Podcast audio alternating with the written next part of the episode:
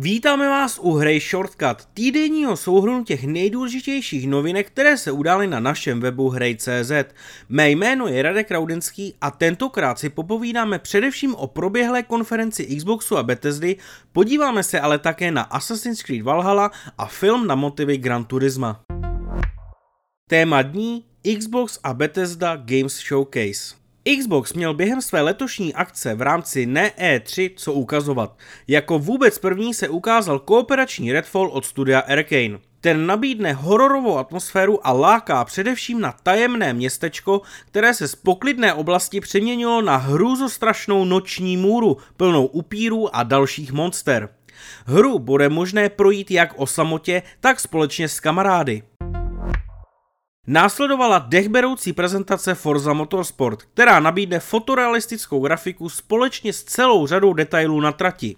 Vývojáři se také zaměřili na poškození vozidel. Kromě pokroucených plechů se můžeme těšit i na věrně poškrábané boky a tomu odpovídající řízení auta. Nebude chybět ani celá řada závodních vozidel, denní cyklus nebo vylepšený dízný model s pokročilým raytracingem. Novinka se chystá na vydání během jara příštího roku. Na nedělní konferenci Xbox Bethesda Games Showcase nechyběla ani Amicia a její mladší brácha Hugo. Studio Asobo totiž přichystalo další ukázku z Plague Tale Requiem, která se soustředila na souboje. Sourozenci se bohužel i nadále brodí zamořeným bahnem, v němž se hemží nenažrané krysy.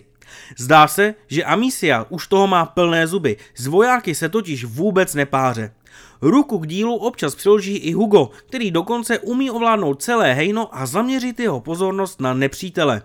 Bohužel datum vydání stále neznáme. Během prezentace se také objevil Phil Spencer a předtočený vzkaz Hidea Kojimy, který potvrdil vzájemnou spolupráci s Microsoftem. Na úplném závěru jsme se konečně dočkali obsáhlé prezentace Starfieldu. Todd Howard nás provedl celou řadou herních mechanismů. Podívali jsme se na souboje se střelnými zbraněmi přímo na planetě, na stavbu bází i úpravu vlastních lodí a Bethesda nás nechala lehce nahlédnout na příběh. Nechybělo ani prolétnutí ve vesmírné lodi a souboje s nepřátelskými plavidly. Nakonec Howard přislíbil existenci více než stovky planetárních soustav a více než tisíce planet. Během uplynulého týdne jsme zhodnotili upíří Battle Royale Blood Hunt, který se celý odehrává v pražských uličkách. Radek v recenzi barvitě popisoval pěkně vyvedenou Prahu a líbila se mu i hratelnost. I tento titul ale trpí na repetitivnost a nedostatek motivace k dlouhodobému hraní. Tadeáš se následně podíval na veškeré dostupné informace k Pokémon Scarlet and Violet. V článku ale obecně schrnul i historii herní série a na co by vývojáři měli navazovat. Ani tento týden pak nechyběla rubrika Q&A. Tentokrát jsme se našich redaktorů ptali, na jakou hru se letos nejvíce těší a na jakou hru jsou zvědaví. Ani v dalších novinkách jsme Bethesdu úplně neopustili. Ředitel studia se totiž nechal slyšet o tom, co se chystá po vydání Starfieldu. Samozřejmě nepůjde o nic jiného než o Elder Scrolls 6, které je již oznámené, stále je ale v předprodukční fázi. Jakmile dojde k jeho vydání, počítá studio s vývojem dalšího Fallout.